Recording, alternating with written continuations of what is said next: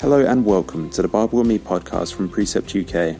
We are a Christian charity based in Salisbury that equips people to know God deeply so they can live differently, using a wide range of Bible study resources for all ages and levels of understanding. The views expressed in this podcast do not necessarily reflect the views of the ministry, and we would love to encourage you to seek the truth of God's Word for yourself using one of our inductive study books available at precept.org.uk. Now, without further ado, here's Nigel with the latest episode of the Bible with Me podcast.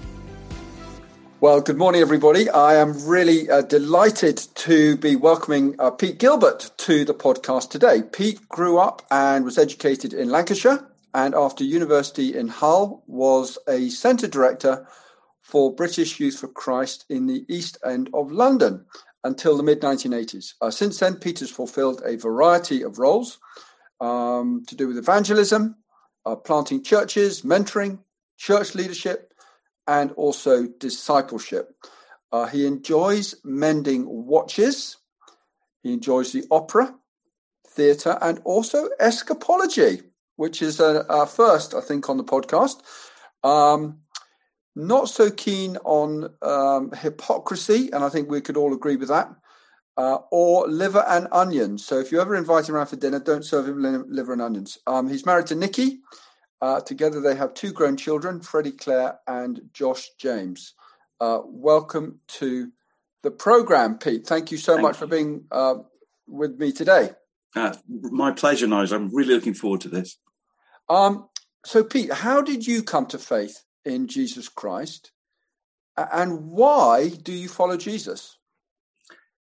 Okay, great opening questions. Um, so I was raised uh, in Lancashire in a Christian environment, a Christian family. So my my grandfather, my mother's father, was a Methodist minister and a church planter himself, and we went to the church that he he led. Uh, my mother was the Sunday school superintendent, so she taught me through Sunday school. My dad was the church organist and the church treasurer. Uh, and I'm talking far enough back that I actually used to pump the organ, hand pump the organ uh, for the uh, singing of the hymns and so on. So I kind of, I brought, I was brought up with all of that, which I'm deeply grateful for because I think it actually probably saved me from quite a lot of stuff that I might have got into. But I think the flip side of that for me, Nigel, was that I kind of grew up believing that I was in by default that I was almost almost as I was one of God's grandchildren because of my parents uh, being so uh, in love with Him and, and, connected to the church. And it wasn't actually until I left home and went to university at Hull that. Um, I began to realize that God doesn't have any grandchildren. Um, he's only got children. And I was confronted at university in the most loving way with a bunch of people who I captivated by the difference that they made to people around them. They were the, they were the people who would be at the university to help the freshers arrive before they had to be. They were the ones who welcomed all the social misfits who were very bright but had, no social skills. But they would sit with them and over meal times and so on, and and just basically love them. And I asked them why they did this and they said well it's because we're christians and i said no no no no no you don't understand i'm a christian but i you know i wouldn't do and and god began to get under my skin really and I then went through two weeks of awful, like hell on earth, where God was just showing me consistently what I was like on the inside in terms of my own selfishness and self centeredness and insecurities and so on. And then he spent a week after that showing me what he was really like, not just the kind of stern, austere God that I'd read about or heard about, but that he was a loving, forgiving, merciful father. And uh, and as a result of that, I thought, well, what what can I do? and I gave in basically and surrendered, sobbing on my knees in my room at Needler Hall in Cottingham near Hull University. And um, and I followed him as closely as I can. I mean, I've let him down loads of times. It's not all that time. I was 19 years old and I'm now 63. Um, but he's never let me down. And the reason why I follow him now, all those years in, is because he's utterly kind, utterly consistent, utterly reliable, never never brushes anything under the carpet, but is unwavering in his love towards me. He's my hero, he's my role model, and ultimately he's truth. I can remember wrestling with that at university and thinking, I have a choice here, but I kind of don't have a choice because where else would I go? He is the truth, the way, the life, uh, as it says in John 14. And, and so uh, I followed him yeah. ever since. Now, that is such a fascinating thing that you, you said there um, about. So you grew up in a Christian family, a Christian household, probably went to church pretty regularly, heard lots of sermons. I mean, the whole the whole gambit. You were you were you were you were right there. Yeah. And yet and yet you're saying you were like a grandchild rather than a child. You you you hadn't appropriated faith in surrender to Christ for yourself, despite growing up in that environment. Now, so what I want to ask you is because there may be others in that situation listening to this podcast. There may be there may be some young folks who who who, who may end up listening to this, thinking, "Well, yeah, my, my parents were Christians, my da da da da." So, what what was the? I mean, you've sort of mentioned it. What made the change? What made the difference? What what made you start thinking? Uh, I guess it was those people at uni that that challenged you about what they how they were living out their faith. Was that what it was? And and so you suddenly came to realize, well, you know what? I'm not sure I am really what a Christian is supposed to be, or think the way that a Christian should think. Yes. I don't want to put words in your yes. mouth, but I think, yeah, yeah, I think initially it was the challenge of seeing faith lived out rather than just something that you ingested and probably maintained one day a week on a Sunday. So it was the challenge of everyday faith in action. But what I then had to go away with was re- wrestle with whether morally I would yield to God, whether I would surrender the ownership, the running of my life, and, and then do that from there on in in cooperation with the Holy Spirit rather than me make my decisions and ask God to bless them. And so I suppose what had to happen for me was a kind of, you know, what I call the 18 inch drop from a lot of head stuff, which I did believe, I genuinely believed, but it had to drop from here to here so that I yielded, received forgiveness, and then chose to live life in the in the help and the, and the power of the Holy Spirit from there on in, so that since then, and, and please don't hear what I'm not saying, I get it wrong loads of times, but my my aim since then has been whenever in life's journey my uh, uh, my path crosses God's path, I have I'm at a crossroads. I have a decision to make. Will I yield? Will I go God's way, or will I go my way? And uh, and I found that actually going God's way, funny enough, works best because it's God's world, and He knows how to live in it. So yeah, you remind me of George Muller. Uh, George Muller, the you know um, the the pioneering. Um, Prussian who lived in Bristol and, yeah. and, set up orphan homes, orphanages, and for thousands of people over many years. And at the end of his life, he was asked, you know, was there a moment in your life looking back that that you you can point to which unlocked everything that you've been able to do for God? And he said, yes, it was the day that I died to George Muller. Yes, yes, exactly, exactly, and, and surrendered to Him. Yes, so, and I find that she asked me about Jesus. Jesus is not just the end goal. He is that. He is supreme above all else but he's also the means to the goal.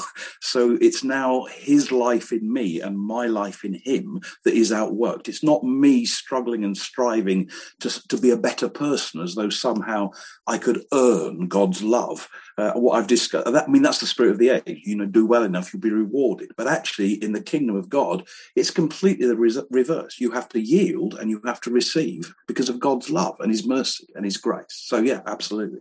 Yeah, yeah. I, am detecting a bit of evangelism coming out here, but we'll come on to that. um, now, you mentioned a little bit about this, but but what are your memories of growing up, your home life, and, and schooling? I mean, were you were you sort of, uh, you know, the sort of best at this and best at that, or, or I mean, what what what what was your whole sort of growing up like? Um, no, I'm not sure. I was, I'm not sure I was the, best at anything really. Um, I kind of bumbled my way through, uh, fairly average, I suppose. Um, I went to, I did go to grammar school. You sat the 11 plus in those days. I went to grammar school, um, and that was a, a, distance bus ride away from home. So that was a bit of an adventure, having gone to a local Anglican school on my doorstep, sort of thing. But my upbringing was was good actually. I, I enjoyed it. Uh, I, I I can remember, for example, going. You mentioned this, going to church every Sunday, twice on a Sunday at my granddad's church. I can remember Sunday school. I can remember winning my first Bible, which is in the shelf behind me, uh, which was an authorized version back in those days, yeah. through memorizing Bible verses uh, for Sunday school. Uh, I can remember mum praying uh, with us every, uh, or dad, but usually mum, every night. We would pray together as I was going to sleep in bed. Every morning over breakfast, mum would read uh, passages from scripture to me. I can remember reading from John's gospel and stuff like that. So uh, many fond memories. And I think, as I say, although I really appropriated that for myself when I was probably about 19 years old at university.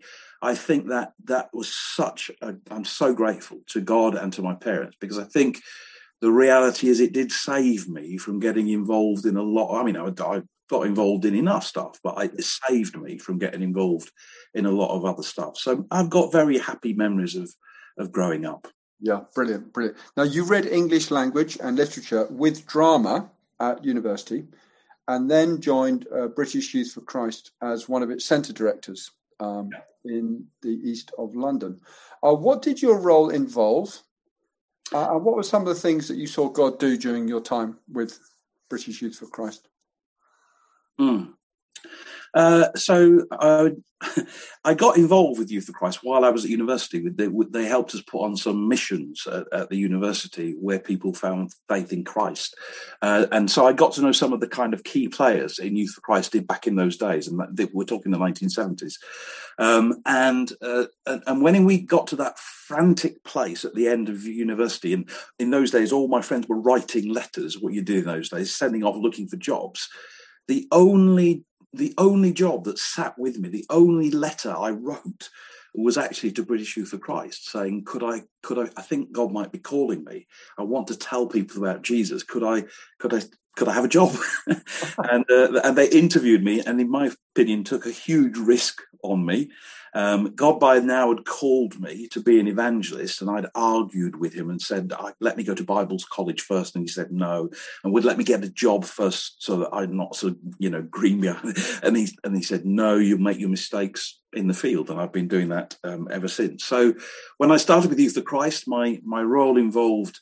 Uh, telling people about Jesus eh, wherever and however I could, predominantly, obviously, young people, uh, 11 and upwards. And that involved me in about 25 schools, junior high, senior, junior and senior high schools, um, and 10 borough youth centres. For a while, I was actually employed part time by the borough of Waltham Forest to go into their youth centres to try to change the tone and the atmosphere and the behaviour of a lot of these East End kids, um, and then work on the streets and stuff like that. And and uh, I, I, loved it. I mean, it was tough. Uh, I'll, I'll, be honest with you, Nigel. I, I was raised in a in a semi-rural location. I suddenly found myself for seven years in the East End of London. It was it was hard work. I I, I made loads of mistakes. I overworked and had burned out eh, within two years. Uh, basically, had a nervous breakdown, uh, which God rescued me from um, because I was so zealous and yeah. felt guilty about not working and all yeah. that, you know, all that sort of stuff, mistakes that you make early days ministry. But my goodness me, God was kind, and we we saw we saw hundreds of people become Christians over those seven years, established wow. in discipleship groups in churches around the, the borough of Waltham Forest. And uh, I've not been back for quite a while now, but as far as I'm aware, the Waltham Forest Youth for Christ is, is still alive and well and doing a similar good job for Jesus. So, yeah, yeah, that was it, really. Wow, good on you. That, that's amazing, really. I mean, that that really is amazing. That you know, you say you really gave your life to Christ at nineteen, and then you left university, I guess, at twenty-two, something like that. Yeah, twenty-one, yeah. And then, uh, and then you're on the road, hitting the road, telling people about Jesus. I mean, yes, yeah, that, yes. that really is. Amazing. It's a steep learning curve. I, yeah, I was going to say, in a different context, uh, different environment uh, I'm sure people um, you weren't always well received as you were telling them about Jesus. You know. No, that's true. We uh, we had a few hairy moments where we would be attacked in uh, on the streets or in youth centres. I remember being pinned to the wall with a snooker cue under my neck at one point, and saying, "Jesus loves you." He's alive, but Jesus loves you, and thinking, "I think I'm about to get hit," but uh, but God's good. God's good, and uh, and you learn a lot about what about who you are and what you really believe when you when you're facing stuff like that. I think, and God is unfailingly good. So yeah. Wow, amazing. Now, uh, since uh, the mid 1980s, you have been uh, a self-employed evangelist um, with no fixed income. Um, uh, which you said in your notes to me is great. I will. I'd like you to talk about that in a minute. Um, what lessons have you learned over the years about the most effective ways to evangelize? Um, and what would you want to pass on to others about evangelism? And you may want to um, define evangelism as well. You know, as you as you kick that off, so people listening to this may think, "Well, what's all that about?" You know. Um, so, yeah, sure. yeah, lessons you've learned um, about effective ways to do this. Uh, what would you want to pass on to others who are stepping out in this? And also the whole business about having no fixed income and how, how does that work? Okay, cool. Well, uh, evangelism, the word evangelism comes from a, a, word in the New Testament, actually, a little Greek word in the New Testament. Um, and it, the, the word in its original context was a military term. Um, and it was, it, it, it denoted the, the heralding or the proclaiming, the broadcasting, if you like, of life changing victory, good news of a military defeat of your enemy. That's literally what the word means. And it's come it's come now for us in shorthand to be known as the good news or the gospel uh, of Jesus Christ.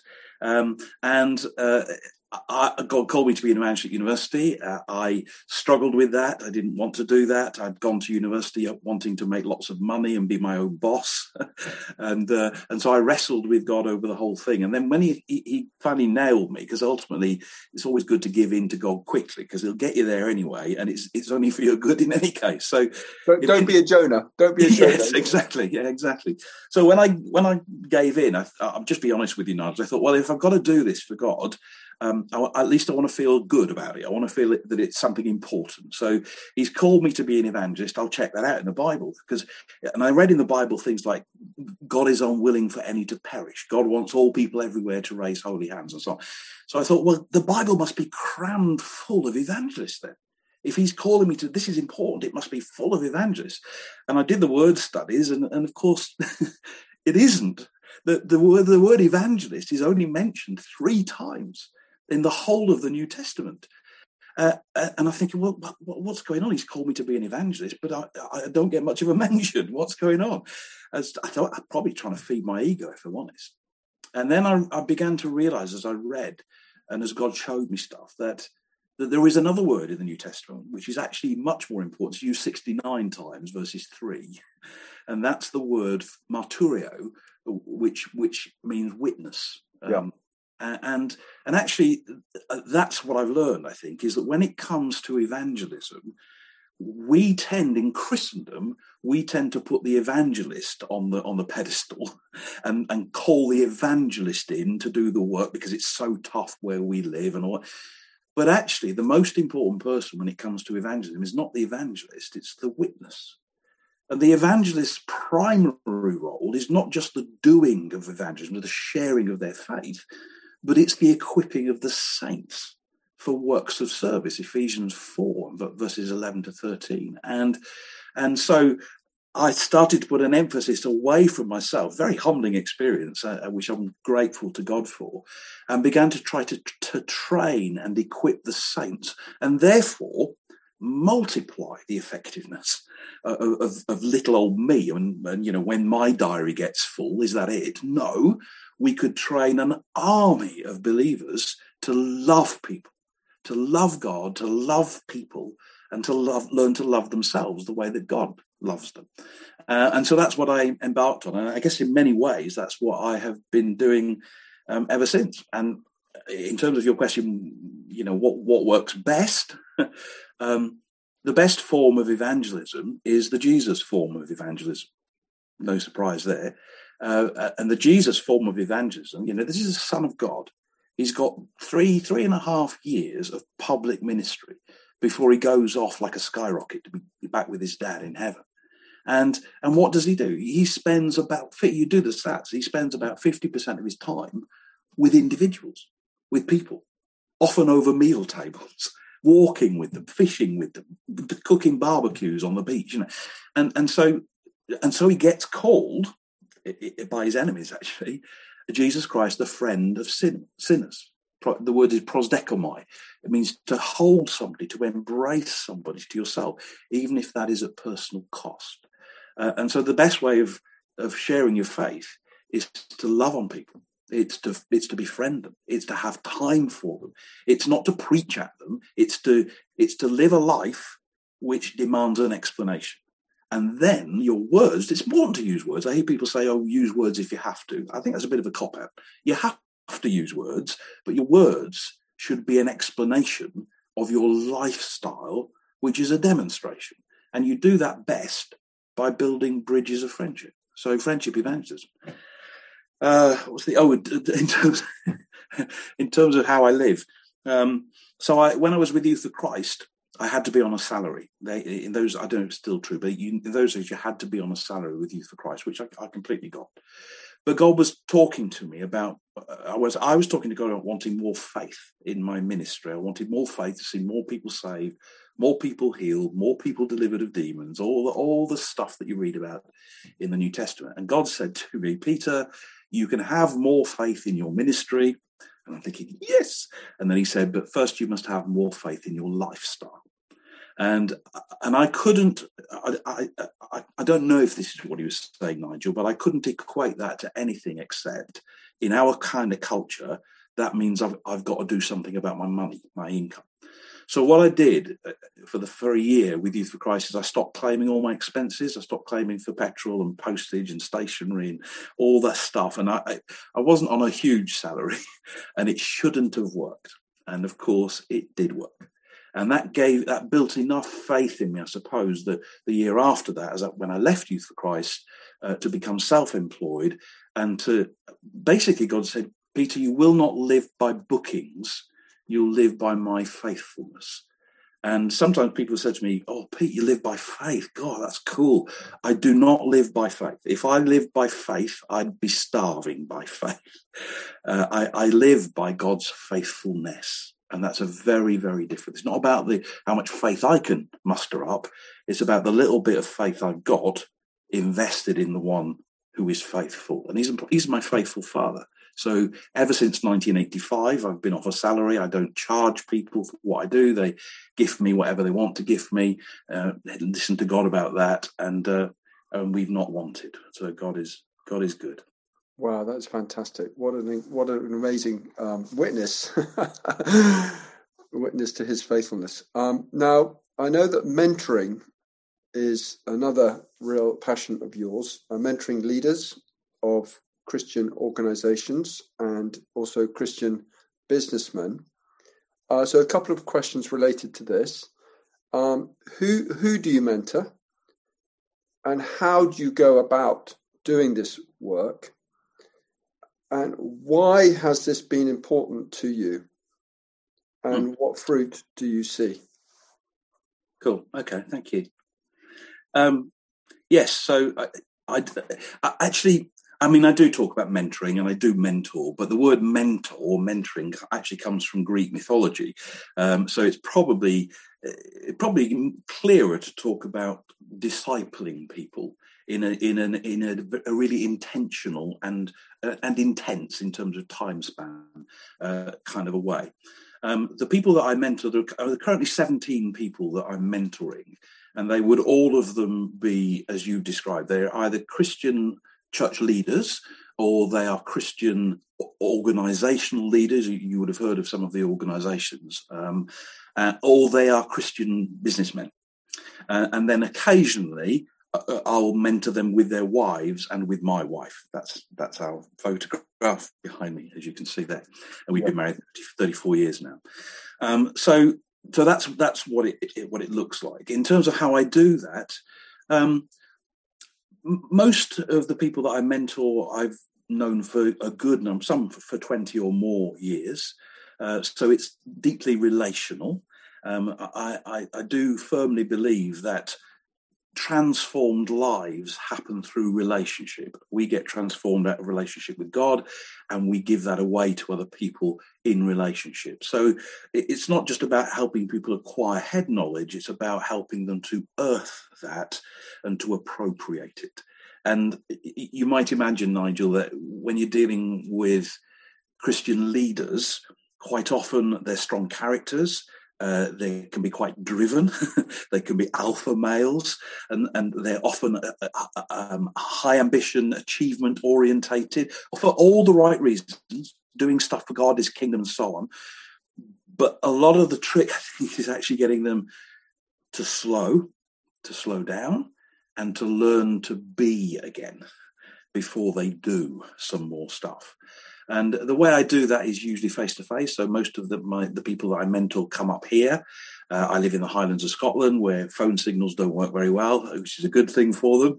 Can't get they can't be on emails all the time, and uh, they'll do usually do a 24 hour uh, spell with me where we'll work through probably about eight hours of intensive work, do an overnighter where we just chill down. So we'll chill down. We'll we'll have a nice meal. My wife, my son, when the kids were younger, around the family table, all of which speaks to them about family and, and about slowing and about relaxing and about fun and, and, and and fellowship and so on. And then and then usually the next morning we'd pick it up again and we'd always pray and set goals for them before the next time that they're with me. And I would do that with most of them three times a year.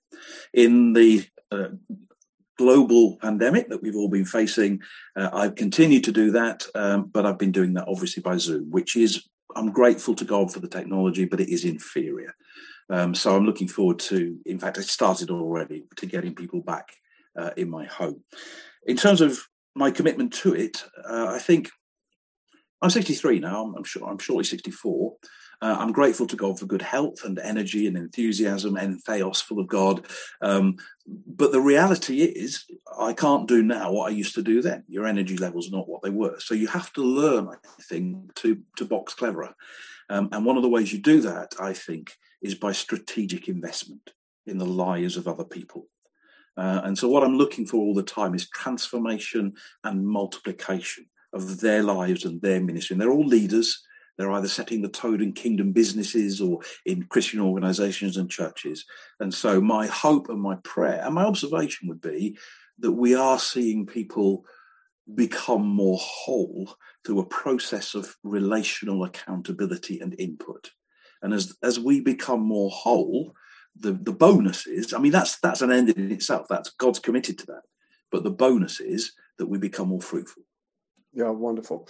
I mean, the, the, it's interesting. A lot of similarities in, in, some senses with what we're seeking to do uh, at Precept, actually, because yeah. um, uh, we are very intentional about equipping people to study God's word and to to take people from a um, well, yes, I know the word of God, you know, uh, from reading it to actually studying it, and and you know, I've been you know really um, you, have been mentioning some Greek words here, and and you've mentioned the the, the phrase word studies, and, and, and we, do, we do all of that too. And uh, I mean, when I became a Christian, I didn't have a clue that the Old Testament was written in Hebrew and a bit of Aramaic. The New Testament was written in Greek. I thought it was written in English. You know, I mean, how how stupid am I?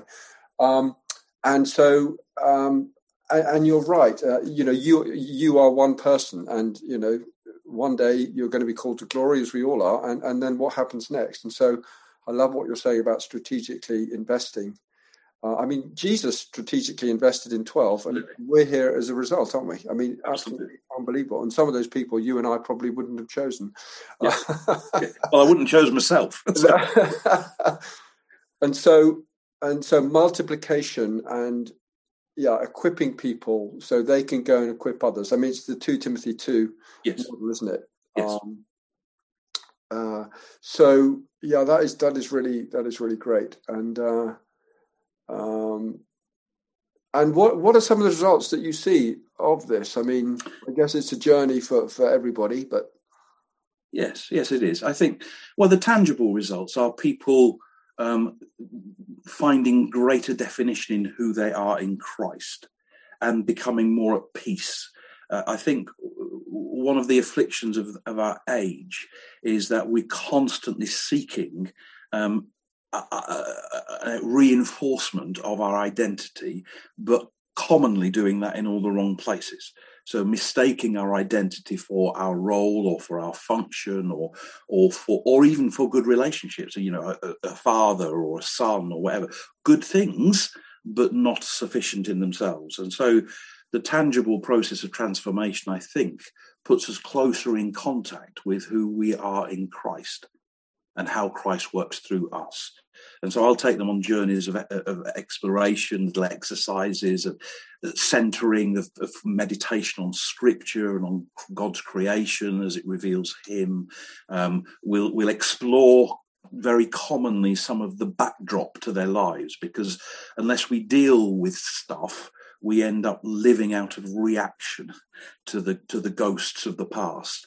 And so the action that you get is dis, the reaction you get is disproportionate to what causes it. And that's always a clue. You know why am i reacting so strongly? It's a wise person who realizes they learn more about themselves from their reactions than from their actions. Mm. so it's an exploration of what has gone into making them who they are how they are but also who they are becoming in yeah. christ um, and, and, and seeing people change, seeing the light drop, seeing. Uh, I'll give you one simple little illustration. Uh, years ago, I was still mentoring this person. I had a Christian businessman come up to see me. Uh, he'd hooked into me through another organisation, Christian organisation, of which he was the chair of trustees. And uh, he said, let's do some stuff, be my spiritual mentor, whatever. I said, great, let's explore that. And he came up here and he wanted to, right, what, what are you going to do? Do, do, do, do. What do we, here's the, what's the list? You know, what, what are you going to, what are we going to achieve? We've got so many hours. What are you going to do? Very business, very driven, very goal orientated. Um, all good, but only one way of approaching things. And I basically said to him in those early days, uh, I tell you what, why don't we go out, go out for a drive in the car to the to the coast, which is like ten minutes away, because uh, I can almost guarantee you that six feet off the shore, we're going to see a pod of dolphins fishing. How about that? And he completely freaked. He absolutely couldn't cope with it, and we didn't do it. It took about eighteen months of him coming up three times a year before I got him on the beach walking, being, enjoying God, not having to take off a, to do. And it's that kind of transformation of getting people in touch with God and in touch with who He's making them to be, rather than just being performance driven, as though somehow they've got to do this stuff for God. Yeah, very good. Very good. We all need to hear that. um, now, you, you are currently the team leader for an organization called DNA, uh, a church based yeah. leadership development discipleship course. Uh, a couple of questions related to this. Um, DNA is over 30 years old now. Um, how did it start and what is its sort of mission vision? Mm. Cool. Okay, well, it started back in 1987 um, when it was called something else. It was called TIE Teams, which stood for Training in Evangelism Teams. And TIE Teams emerged out of a network of churches called the Pioneer Network of Churches, which is still thriving and in existence in the UK and, and, and, and abroad as well, actually. Um, and at that stage, I was a part of the Pioneer Network of Churches and the Pioneer team. And God had spoken to us really clearly about the need to strategically evangelize whole towns and cities and that the best and most biblical way of doing that through friendship was the planting of churches the starting up of new things. Instead of trying to change old things, the starting up of new churches. Uh, but it doesn't take a genius, does it, to realize if you're going to try to do that in Christ, um, you're going to need a whole raft of new leaders and bring them through quickly and thoroughly. And so we started this thing called TIE teams, training and evangelism teams, to, to create a raft of, of new and generally speaking younger 18 to 25s uh, leaders and get them in place so so evangelists pastors teachers prophets apostles the whole uh, ephesians 4 mandate really and we did that uh, as TIE teams, and I was part of the start of that. And we did that for 10 years until 1997. And then in 1997, by this time I was leading the thing, but in 1997, God said to me very clearly, um, you are to, to lay it down. You are to kill it. It was thriving, it was doing well, but you are to kill it because I want to I want to grow something out of it. Um, and long story short, that was to be DNA. And so we started DNA. I, I laid TIE teams down and we started DNA in 1997 based on the same foundations, but with a much stronger emphasis on discipleship as well as on evangelism uh, and on mission. And, and the, the purpose of it, the vision of DNA, is to recognize and to release and then to resource what I call breakthrough women and men of God, people who want to make a difference with their lives and realize this is not a rehearsal, and they and they want to count for God.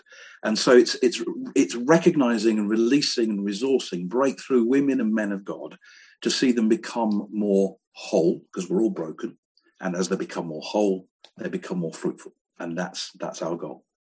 Wow! Wow!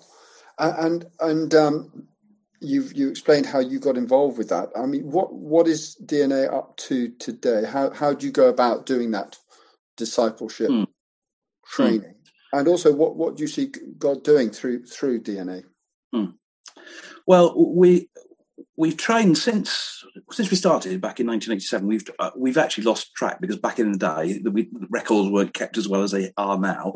Um, but it's well in excess of 1,500 people on the year long course. If you like, it's like 1,500 years of, of in depth intentional discipleship training. The way that we do it now um, is.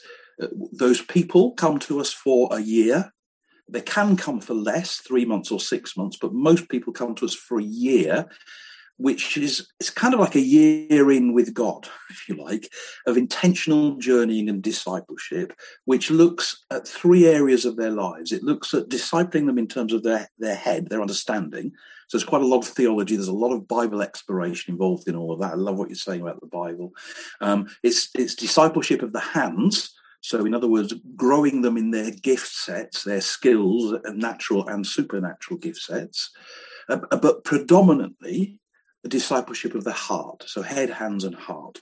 And by heart, I mean character, who they are in Christ, their identity in Christ, their self worth, self image, the father heart of God, or all those crunchy things that, that either hold us back or spring us forward uh, for Jesus. And, uh, and so we, we, we're involved in intentional discipleship across the year. You can do DNA uh, and still hold down a full time job very easily, or you could be part time with your church, or you could be in full time education, um, because we the way we do it is we spread the input, the teaching, the prayer, and the ministry over twelve sort of time slots across an eleven month period. So it's roughly speaking once a month. Yeah, uh, and those are either two day block where we gather together. Well, we will be doing post COVID um, for a for a Friday and a Saturday.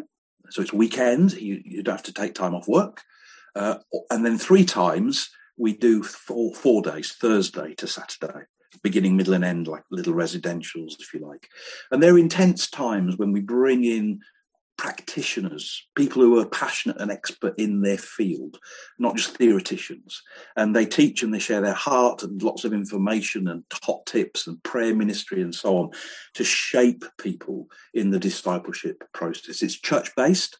So everybody on DNA does their year in the context of local church, their local church, usually about 70% do in their own church. If they want to change for a year because their church can't give them the opportunity they need, or, or maybe they got saved at uni and they've not settled in the church yet, then we can place them for their year in a church. But most trainees do their first year with DNA based in their own church. So it's church based, uh, it's discipleship orientated, head, hands, and heart it's dependent on the power and the person of the Holy Spirit. So we are unashamedly charismatic in our approach. We have a strong emphasis on women in ministry as well as men in ministry. Uh, that we believe that to be a biblical position, not just a culturally adjusted position, um, because we think that leadership is about serving, and I think women are just as equipped to serve as men are. Um, and also, uh, one of our other key distinctives is what I'll call non-relational Christianity and non-religious Christianity. In other words, heavy emphasis on relationship, not rules or rituals or regulations. About relationship with God, relationship with yourself, relationship with the body of Christ, and relationship with a broken world. So that's that's what we're still currently doing and and the absolute joy nigel the thing that keep people say how can you do this for 34 years? And the answer is it's different every year because people are different and people are so precious. So i i learn stuff every year trying to serve these people and the team that serve these people. Um, and and what we see year on year is transformed lives. It's not it's not our work. This is the work of the holy spirit the DNA doesn't belong to us; it belongs to God, and it's for His glory. And so, and so we see people. I mean, they can physically look different. They look radiant as, as, things fall off them from their past, and, and, God breathes things into them for their present and for their future. And it's just wonderful. And 80% of the people who do DNA uh, go on to work in caring professions because they're people and God orientated.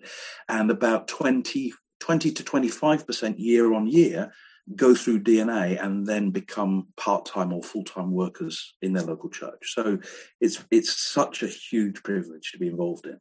Wow, brilliant. Absolutely brilliant. Now I I I hear that one of your hobbies is escapology.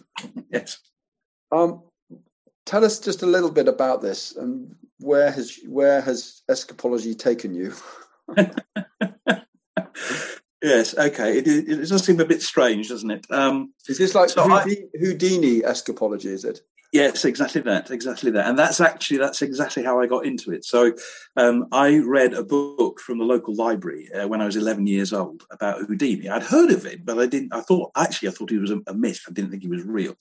And uh, and then I read this book about him, and, and it had pictures, and it was his life story, and and I was intrigued and fascinated. And I've always enjoyed by personality. I've always enjoyed a challenge. You know, if you say there's a locked door and you can't go through it, I'll kind of think uh, uh, uh why, and I bet I could, and and sort of, sort of take the challenge up. And also, I've always enjoyed like small mechanical devices. That's why I, I, repair clocks and watches and collect keys and locks and then handcuffs and so on and open safes and all that kind of stuff. Um, so that progressed on a journey from 11 years old. By the time I was 15, um, I did my first public performance in escapology um, at, at uh, our church, at my own church's uh, Harvest Supper. Um, and uh, that was great fun. I was absolutely nerve wracked. By the time I was 18, I was doing it kind of semi professionally, bringing a little bit of money in to help me at university. Um, and so I was began to develop what I'll call the bigger scale escape. So not just ropes and chains and locks and handcuffs and straitjackets, but then hanging from cranes upside down, 120 foot up by your ankles in a straitjacket and escaping, going into a 40 gallon water filled oil drum with the lid padlocked on, etc. outside, or, or you know, all of that sort of that sort of that stuff. really is Houdini stuff. yeah, I mean, I just loved it, and um, the thing is, uh, I was doing this kind of stuff as a hobby, and then God called me to be an evangelist. And I, I mentioned to you earlier, I was working a lot in schools and taking lots of assemblies and, and, and lessons, and that that eats through your material. And I was thinking, oh Lord, what do I what do I do for new material? What can I communicate that I will communicate with passion and it might intrigue people? And I'm thinking, oh, oh, make escapology. And then I started to toy with the imagery that's involved of being fastened up in stuff that you yeah. struggle against, but you can't get out of. Yeah. But there must be a way of escape. And then doing the escape and saying, and you know what? Selfishness and sin in our lives ties us up. Yeah. And it doesn't matter how hard you struggle, you can't set yourself free, but there is a way to escape, and Brilliant. his name is Jesus. He said, Brilliant. I am the way. And Brilliant. so it became an image. And that took me through family fun days, you know, 25,000 people and uh, with a, you know, microphone doing an interview about my faith as well as the escape and TV work and radio work, and then across uh, Europe and in, a bit into America and, and, South Africa. So it was great fun, um, heady days. Uh, and then and then I trained people up to do it as well, Christians, other Christians, to use the imagery. Uh, uh and and God eventually said to me, Peter, it's time to stop doing that. Um, and and so I stopped, uh, but I'm still passionate about it. I still I still collect handcuffs and, and, and locks and keys and stuff yeah. like that. So yeah, so that was uh, that was the escapology. Yeah, I, I um, my, my only sort of um, um, brush with this is uh, we have a garden shed, and I lost the key for it, and um, and I thought, uh, and I I didn't want to. To be honest, I didn't want to go and pay pay a locksmith to come. So I thought there's got to be a way to do this. It's got, so so um, very stupidly, I went into Screwfix and I said, "Do you sell uh, lock picking kits?" I think he was about to phone the police. I think, literally. Yep. Yep. Said, no, no, I don't. Go away. And so I, I, may have gone into B and Q and asked the same question. They almost did lock me up. Uh, anyway, cut long story. I, I, managed to get hold of a lock picking set with this guy sent me on. It was on eBay or something and uh, he sent me a long a long uh, letter with it to say this is uh, this is um, my favorite lock picking kit and you know da da da da and this will pick any lock and da da. I'd never done this before, um, and I went on YouTube and, and looked at some things. And blow me down. I went out to the garden shed with this kit and I unpicked the lock. I couldn't believe it. There, there was some, there's something the most amazing feeling when you sort of, and all of a sudden it comes undone. You think, oh my Absolutely. goodness. You're hooked. Nigel. You're hooked. You could be the next Christian escapologist. so, so I was, I was just, I was telling everybody about it. You know, absolutely brilliant. Now, uh, to more serious matters. Although um, having, you know, getting out of a, a, huge tank of water all padlocked down is a very serious matter. Um, um, you cited to me that the revelation of the Father Heart of God has been a significant spiritual event in your life. Um, why is that? Yeah, I think um, what I take you back to what I described at, the end of my second year in full time Christian ministry. So I'd spent two years by then uh, in the East End of London with hardly any friends because I was completely out of context in a city and not a, not in a rural village. Um, with all of the pressures of full time Christian ministry, um, all of the guilt that I was carrying because I was living off other people's giving and therefore I felt, you know, I've not got a real job, and they have, and they pay me to do this, and therefore I can't stop doing this. And so, not taking a day off for a couple of years, hundred hour weeks, that sort of stuff, and basically, um, you can only do that for so long. Um, and and I, I, cracked under the strain of that. There were also some other stuff going on in the background to do with my car got written off that had been given to me by Christian, and my, my then girlfriend packed me in, and so there's a lot of stuff going on. And uh, the the result of that is that uh, basically I had a nervous breakdown. I had a Christian doctor who was very kind, signed me off, put me on antidepressants, um, and I began a slow journey of rebuilding. And, and, and I suppose part of that taught me some lessons about boundaries and about warning signs and stuff like that, which I've tried to use since to help other people with. But towards my emerging from that time, Nigel, I I was part of a church, um, again in the East End, which was a Pentecostal church. And the church minister, he was just a lovely, an elderly guy, lovely, lovely, gentle man of God.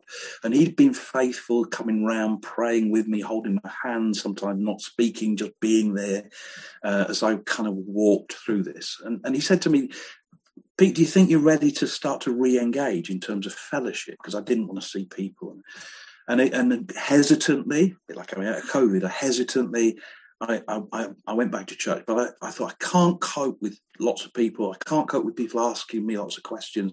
So I'd slip in at the back after the meeting started, and I'd sit on my own the, in the back row, and then I'd slip out before it finished, so that I could engage with God, but I couldn't cope with engaging with people. One Sunday morning, I did that, exactly that, and I'm sitting there with my eyes closed and letting the worship wash over me. And I heard and felt someone sit down next to me, right next to me. And I thought, oh no, I, I keep my eyes closed. I don't want to. I don't want to get in conversation. And then I felt this person put their arm around my shoulder and, and hold me. And I can't describe to this day, Nigel, how the the sense of that of that hug that that that it, that it was unshakable, that it was full of love, that I was completely safe, that there was healing in that kind of connection. And I thought, oh my goodness, I don't know who this is, but this is incredible. Anyway, the, the, I could hear that the service was drawing to a close, so I, I opened my eyes to turn to the person next to me, and there wasn't anybody sitting next to me. And I knew, I mean, that can sound as wacky as you like, but I knew that what had happened is that the Father had come, God Himself, and had kindly sat with me and held me and soaked in some of my pain and, and poured in some healing. And I had such a strong sense of the Father's love and of the Father's approval. And it shifted me fundamentally from being a slave of God who worked hard for him and for it all. and it shifted me to being a son and to being adopted into his family. The stuff that we read about in Romans 8, where the Holy Spirit cries out, rises up within us and cries out and says, You're a son of the living God. Uh, and, and that allowed me then, as a son, to be a servant, not a slave, yeah. but to be a servant and and and I, that's never left me. I've had other experiences as dramatic and, and many not so dramatic since, but that's never left me because it fundamentally changed the nature of my relationship with God. Yeah, I, I, think made it much more biblical and and much more experiential. Yeah, yeah, yeah, absolutely. That's fantastic. That is fantastic. Yeah, yeah. Um, turning to the Word of God. Um, what, why is it so important to you? I love it. I love it. I'm very passionate about scripture. I, I never teach or preach uh, without landing and rooting what I'm saying in into scripture. Uh, I'm, I'm constantly fascinated by the book. When I first got filled with the Holy Spirit at university at 19, um, things like gifts of the Holy Spirit followed. So words of knowledge and speaking in tongues and stuff like that became my experience, which I'm grateful for. It still is my experience. But the first thing that happened to me at university was the word of God came alive to me. And, and I, I got this, you know, I got this authorized version Bible that I'd won by memorizing scriptures at Sunday school, uh, but I never read it. You know, it probably pop, propped up a wobbly bed leg on in my in my room at uni. But but suddenly I got into it, and then I started thinking oh, there might be better translations that would help me actually, and I, and I, started to explore that. So I moved then to the Revised Standard Version, and then at the end of my time at university to the NIV, which is probably still predominantly where I am now. Um, I use a variety of, of versions for study, um, and I just love it. And the reason why I love it, I don't worship it. I, I, I kind of slightly object to it being called the Holy Bible because only God is holy. so I don't worship the book. I worship the one that the book reveals. Yeah. And that's why I love the book. Yeah. Because it is God's it's God's narrative story. It's the unfolding story of who God is and what he's like and his intervention in human history and who we are and what we're like. And I absolutely love the book because of that. Yeah. Do you have a favorite um, one of the 66 books or character? um, uh, that's always a difficult question, isn't it? Uh, uh, if, you, if you push me, it would probably be Colossians, actually, uh, which I think people sometimes think is slightly unusual. Uh, partly because I, it's one of the first books I got into uh, at university, um, partly because it's written by probably my favourite author in, in Scripture, which is Paul. Yep. Um, it's an unusual one because he's writing to a church that he didn't plant, so that's a bit unusual. But I love that some of the main themes. It's it's a corrective book. It seems to be trying to correct some heresy uh, in the early church there at Colossae, and um, and I love some of the things that therefore emerge. You only worship God, you don't worship angels. There's no such things as high days and holy days, as though we're separating out the sacred and the secular, whereas actually all of life is about God all of life is about God, which is a very Jewish way of thinking. We we've adopted a kind of Greek way of thinking where you can believe one thing and live another, yes. but but the holistic uh, Hebraic way of thinking is all of life is about God, belongs to God, and and I think that comes across beautifully in the Book of Colossians. Yeah, yeah, yeah, absolutely. Um, Colossians 1, 15, He is the image. Jesus is the image yeah. of the invisible God, the yeah. firstborn of all creation. Yeah. For by him all things were created in heaven and on earth, and so on. Some beautiful... yeah. Oh, and one twenty eight, I think uh, he is the, he is the supremacy. He came in order that in all things he might have the supremacy. Fantastic. Yeah, yeah, yeah. Yeah, absolutely brilliant. Absolutely brilliant. Um, you've reminded me. I think I'm going to finish with some verses in Colossians in a minute when we, when we wrap up. Uh, do you have a favourite uh, verse? Again, where you go? Um, I think I think many of us would have life, what I call life verses, verses that come to us again and again, that have layers and layers of, of meaning and revelation. And God speaks to us a lot through, you know, prophecy and uh, all sorts of circumstances. One such for me uh, will be Romans 12 uh, and the first couple of verses. Uh, uh, and, and again, that's because it, it, you have within that a pithy little definition of our spiritual worship. We try and make it all about style and, and, and, and songs and whether it's from this stable or that stable. But according to Romans 12, 1 and 2, our spiritual worship is that we submit ourselves to God, we yield to God. And as a result of that, we become transformed by the renewing of our minds, metamorpho, to literally be to metamorphosized uh, by the renewing of our, the core of our mind a literal word nous, the nous, the way that we sniff our way to the essence of things. So Romans 12, 1 and 2 is, uh, is all about all about what I'm all about, I think, really. So uh, it's and it's what I aspire to. I'm not there. I'm not there, but it's what I aspire to. Yeah, yeah, yeah. Absolutely.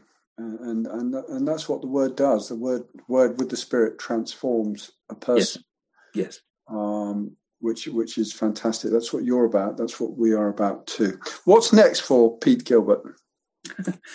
um, well, more of the same. I think I'm I'm very happy doing what I'm doing. I'm in the fortunate position of uh, my calling. Uh, ninety uh, percent of what I do, I love. There's always a cost, but I love what I do. I'm grateful to God for that. So I, have uh, the people that I mentor in relational commitment to them. I have DNA, which we're looking at how do I transition that because I can't go on forever, but we think that God is saying that that should continue. Uh, yep. the, the, next stage. So we're looking at that, thoughts on succession, um, I have care of 11 churches that I look after on a regular basis. So it's also kind of in, inputting them and loving and caring for them and enabling them to do way more than I could ever do. Um, so more of the same, um, but finding increasingly deeper and better ways of doing it. I want to, I want to run the race well, Nigel, and I'd yeah. like to finish well. So that's that's my goal. Amen to that. Absolutely. Absolutely. Well, I'm going to finish with some verses from Colossians because you, you, cited that as your favorite uh, Bible book, or one of them at least. Um, and uh, Colossians 1 9 to 12 is a beautiful prayer for people. And um, let me just read it. And so from this day, the day that we've heard, we've not ceased to pray for you, asking that you may be filled with the knowledge of his will in all spiritual wisdom and understanding uh, so as to walk in a manner worthy of the Lord, fully pleasing to Him, bearing fruit in every good work, and increasing in the knowledge of God. And may you be strengthened, Pete, with all power, according to His glorious might, for all endurance and patience, with joy, giving thanks to the Father who has qualified you to share in the inheritance of the saints mm. in light. Mm. Colossians 1 9 to 12. So we conclude with that prayer. Uh, thank you so much for being on the podcast today. It's a wonderful story, it's a wonderful journey, and I love your passion for the Lord and wanting to tell others about Him. And as you say, you know, we're, we're not all evangelists, but we're all called to be witnesses. Absolutely. Absolutely. And for those who are listening, I would encourage you to be a witness for Christ and and we have more opportunities than we know in order to do that. Absolutely. So I would encourage you to take those and uh, follow in Pete's example. So Pete, God bless you.